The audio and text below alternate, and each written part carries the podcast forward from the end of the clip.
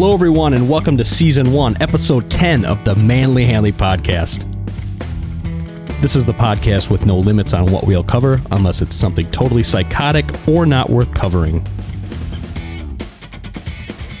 I'm your host, Randy. Have a snack, sit back, and relax.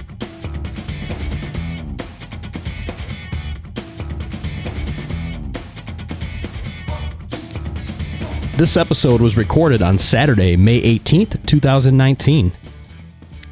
For announcements, if you follow us on Facebook, you may have noticed that I now have the Presonus mixer back in the studio, so I'm very excited for that.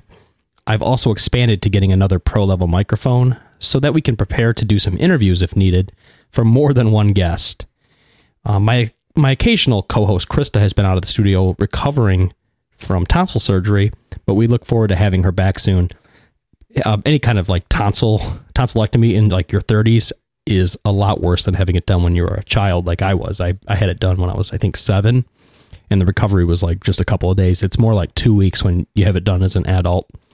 So, uh, she's recovering well and she should be back on track to joining us soon. So today's episode is titled Fish Me Once.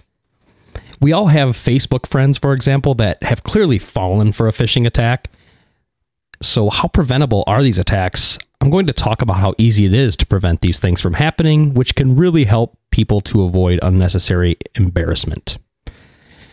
So, wait, I'm tuning into this episode, people are probably thinking, and I don't understand what phishing is. I'll just kind of break it down. Phishing is a fraudulent attempt to grab sensitive information from another source by pretending to be a legit source. That's my definition. So, in a basic uh, basic example would be me spoofing my phone number. That means pretending to be another phone number, which isn't that hard to do. um, there, there's ways to do that with, you know, there's apps that even do it with pranking your friends kind of apps. But a basic example would be me spoofing my phone number and making my outbound number look like something like Microsoft's 800 number or or even spoofing my email to display as support at Microsoft.com, something like that. And from there, scammer me would come up with a little plan to fish in some users. So how would I do it? Maybe I would go to a well-known rep- website, like a random company website, acme.com, let's just say, and I look up some information on what they do, who their CEO is, etc. Then I just take a few notes. Maybe then I'd come up with a well-written email that says something like, "Hello, John Doe." CEO or Acme Inc. or whatever, it has come to our attention that the software on your network is out of date and is a huge security risk to your company. Please log in and fill out this form so that you may take Microsoft uh, take action you know, so that Microsoft won't come after you. It'll say something like that, maybe, right? It might not even make sense fully because maybe there's some translation issues in where the hacker's from, you know, if it's a different country, but something along those lines, asking for something, log into this page, right?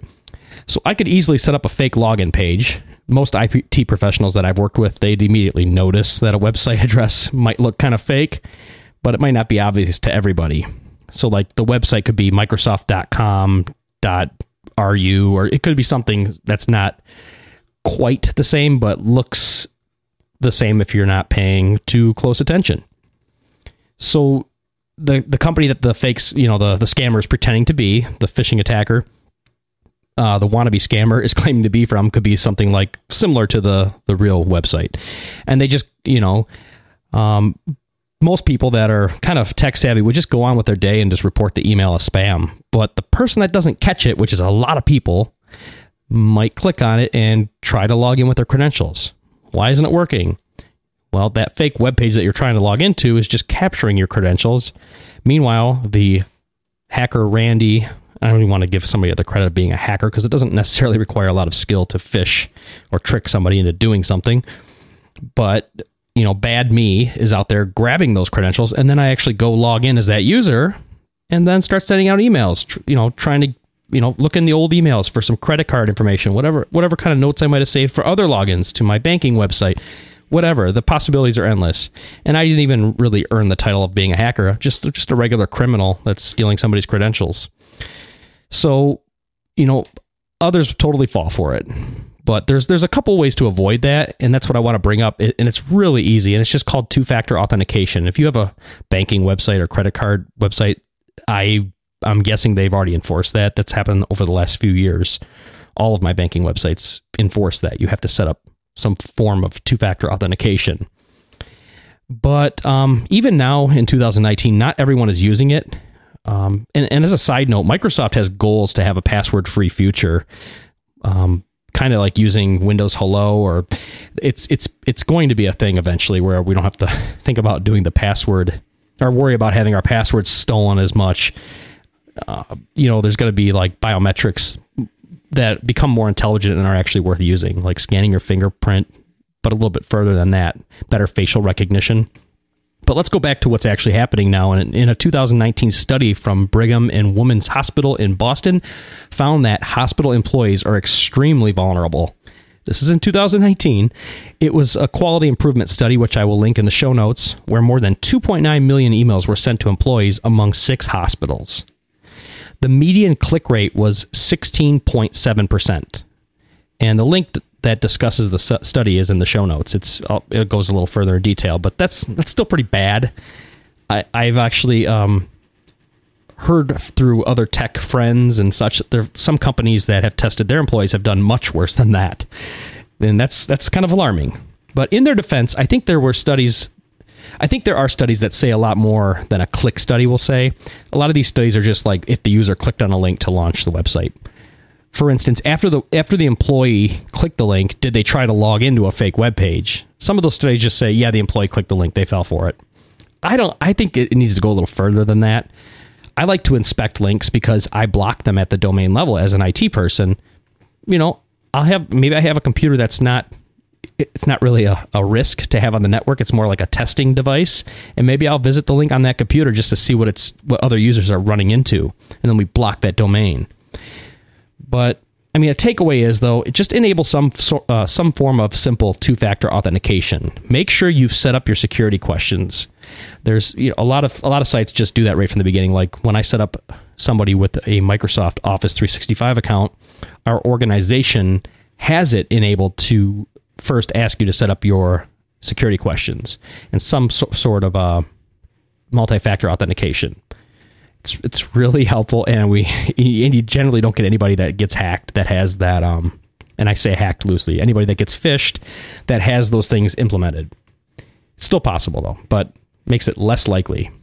So again, try to enforce if you're if you're managing IT for your company or if you have family and friends, just help them out. Tell them, man, just set up two factor authentication.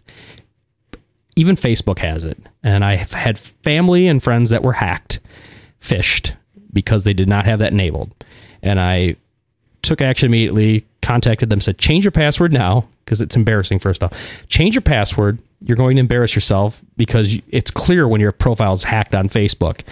All of a sudden, you'll all your friends might start getting a request from somebody that has your profile photo and is just trying to it, it's just embarrassing and they, they grab some information out of your profile because they gained access to your account facebook has two-factor authentication you can turn on and you probably won't ever get hacked if you have that so that's what i do with my family and friends but uh, even google if you have a gmail account which is the majority of people probably when you when you visit a, a, page they have on their security area, it's called Security Checkup.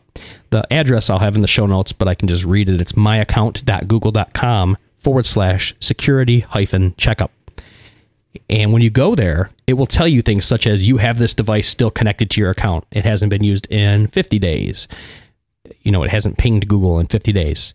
And you'd be surprised when it's still connected to your account. I, for instance, review a lot of phones that connect to my Google account. So I had like 20 of them on there. And you just click next to it if you're not using it anymore and it removes it. And it just serves as like a little cleanup to keep you safe. And basically, when you see a bunch of green check marks, Google believes that all of your potential security issues have been resolved. So it kind of gives you a little um, sense of security once you finish that up. So I highly recommend that if you have a Google account. So you think, what if you get to the point where you think you may have fallen for a phishing attempt? Like, now what? What do you do? I generally, my practice is act quickly, aggressively, and smart. So just change your password immediately. No questions. Just do that first thing. And for all of your accounts, change them for all of your accounts, not just the one that you think's hacked. It doesn't hurt anyway. I mean, a lot of uh, places of employment enforce password changes every 30, 60, or 90 days It's important to change your password anyways. It's not going to hurt you. Come up with, with something that you'll remember that you don't have to write down. It's not as hard as people tend to describe it. Uh, changing their password and memorizing all these passwords. It's really it's going to help you. But it might be great that you also changed your your Facebook password just off the bat as well. But then what if you've done what if you're one of those people that store your Facebook password in the email that you've sent to yourself and then that email is the email that was compromised. Guess what? That shyster has also collected your updated password and you have to start all over again. Seems like common sense, right? You'd be surprised. I've worked with thousands of users in my career. You, you would be surprised. Uh, maybe just make an actual phone call to people that you talk to often. Check with them to see if things are normal in your social media pipeline. Have them view your Facebook timeline, see if there are any strange emails coming from you. Just a just a simple quick checkup. And a lot of people that have been phished tend to do that. It's like the the damage control, the triage. You're like, oh god, did I did I send you this? Did I? All that can be prevented. First off, remember two factor authentication. Set that up. It's easy. It's just going to take you a couple minutes. So, coming up on the Manly Hanley podcast, things you or your company can do to avoid becoming a victim to phishing attacks. Just kidding about the break part. We don't have a break yet. So, let's move on. We don't have any sponsors yet, but we have giveaways coming. That's always a that's always a given. So, even though we don't have the sponsors paying for the show, we still get generous generous uh, companies that have donated some awesome giveaway items. So let's move on to the next part of the Manly Hanley podcast. Things you can do, your company or you can do for your family, things you can do to avoid becoming a victim to phishing attacks. This mostly applies to companies, I would say, because it's going to be, you'll see. Just have some mock phishing attacks. I really believe that phishing becomes even more serious when it's in a company setting. When somebody in your company falls for a phishing attack, it could be a huge embarrassment. I've seen it many times. Not with the company I currently work with, just other companies, and I've heard stories. But your company's name is attached to that person that fell for something that is obviously entirely avoidable. This could make a company look irresponsible. I think it's damaging. Who's going to want to, you know, work with a company that might not take data seriously? That's or that's how it appears anyway. Obviously, we all have good intentions, most of us, that and we want to protect our customer and company's data. But just here's how you here's how, here's how you can avoid things. And proactive companies do these things. They have some mock phishing attacks. And these are some awesome services that they exist out there online. You can just Google it, and they help to engineer mock phishing attacks in your organization. It's kind of like simulating those emails that go out by the real phishing attackers, fishers. But not all of them include the phishing simulation but it's to see if your users fall for a simulated attack. So, the most common feature I see many companies include is the security awareness portion that educates your users. So they could, you know, kind of click through like a little quiz instead of actually being tricked for real and then getting a warning saying you fell for it. it doesn't it's not that harsh, but there's like little quizzes you can take that just see if you fall for the basic um, some simple questions. So, the most important feature that I see companies include is the security awareness portion that educates your users.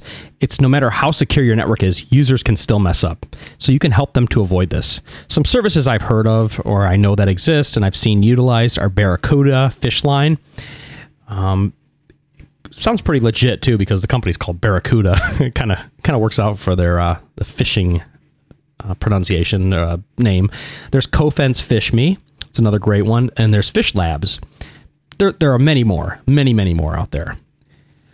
So th- those are the first things I would do is just try to set some up. If you have a fairly decent sized company and you want to ensure that they're all educated, stage some attacks, man. Sounds pretty dirty, but it works. So another thing is to check with users, check with others um, to ensure they've enabled any type of those extra security layers that I talked about previously. I've worked with my mom, for example, to enable two factor authentication on her Facebook. I saw a lot of her friends getting hacked. Uh, to me, two factor authentication should be enforced on any accounts possible. The most basic example of two factor authentication is like when you go to a ATM, you put your debit card in, and then it also asks for your PIN number. So the person, say somebody that stole my debit card, they go to the ATM. They're not probably going. They're probably not going to know my PIN, right? Unless you wrote it on the card, which do not do that. Please, I hope nobody does that anymore. Another example might be using a fingerprint reader um, as, a, as a form of two factor authentication, even after entering the correct password. Even with this method, it's possible that someone could use a model of another person's fingerprint, like a molding, and bypass it. I don't know how common that is happening. Maybe if you're like a high profile figure. Sure, and that, that's extreme. But it also shows that biometrics have a long way to go before they're rock solid. And like I mentioned earlier, Microsoft is working on doing away with the traditional password because passwords are what hackers look for. They want a password. So it's still useful to use a second layer of security. So just please do that. I'd like to thank everyone for listening to the podcast today. This was a quick episode, but I think it should have high impact and maybe gives you something to take action on.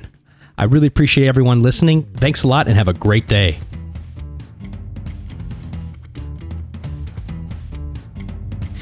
If you're a new listener to the Manly Hanley podcast, we would love to hear from you. Visit our website and leave a comment. While you're there, be sure to subscribe to the newsletter. That's at randyhanley.com. Follow Randrums on Twitter, that's R A N D R U M S, and be sure to like the Manly Hanley podcast Facebook page.